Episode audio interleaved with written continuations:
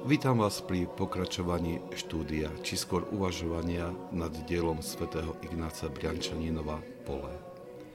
Tento manuál na osvojenie umenia duchovného života je podaný jednoduchou a priateľnou formou, pričom nestráca nič z radikálnosti učenia svätých Otcov.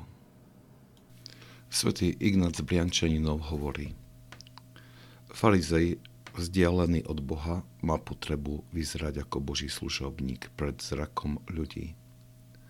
Naplnený všetkými možnými hriechmi, má potrebu vyzerať pred ľuďmi ako muž čnosti. Zatiaľ, čo sa namáha uspokojiť svoje vášne, usiluje sa, aby sa všetky jeho skutky považovali za dobré. Farizej potrebuje masku.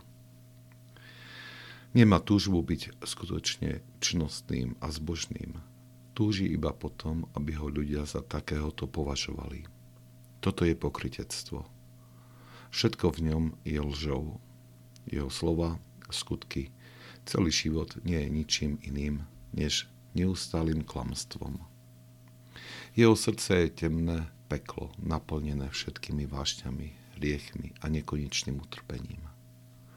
Je to jeho srdce, ktoré sa obracia na bližného so všetkými možnými urážkami a súdmi. Farizej, aj keď sa usiluje o zdanie spravodlivého v očiach sveta, je dieťaťom satana vo svojej duši. Uchopí pár hodnôt Božieho zákona a ozdobí sa nimi, aby oklán mal neskúsené oko pred pochopením, že je nepriateľom Boha. Farizej nesúdi svojho blížneho ani pre zlo, ani pre hriech, ani pre prekročenie zákona. Nie. Ako môže odsúdiť zlo, keď je priateľom zla?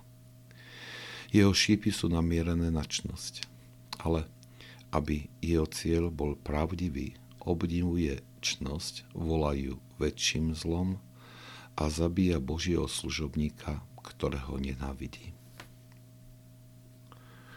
Farizej potrebuje masku. Potrebuje zakryť, čo sa skutočne skrýva v jeho srdci.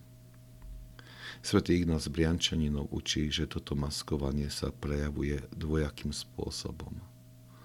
Tým prvým je osvojenie si niekoľkých zbožných úkonov, ktoré sú viditeľné na vonok. Príkladom môže byť podobenstvo mytníkovi a farizejovi, keď vidíme farizia v chráme, modli sa a v modlitbe pripomína Bohu všetky svoje dobré skutky, pôsty a almužny. Tým druhým spôsobom je útok na spravodlivého. Farizej neznesie prítomnosť čnostného človeka, pretože konfrontácia s jeho čnosťami odhaluje jeho pokritectvo. Neochotný k zmene a k pokániu potrebuje zdiskreditovať čnostného, aby si udržal masku zbožného človeka.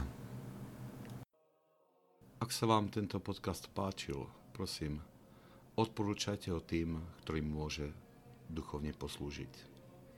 Požehnanie pánovo nech je na vás, s jeho milosťou a láskou, teraz i vždycky i na veky vekov. Amen.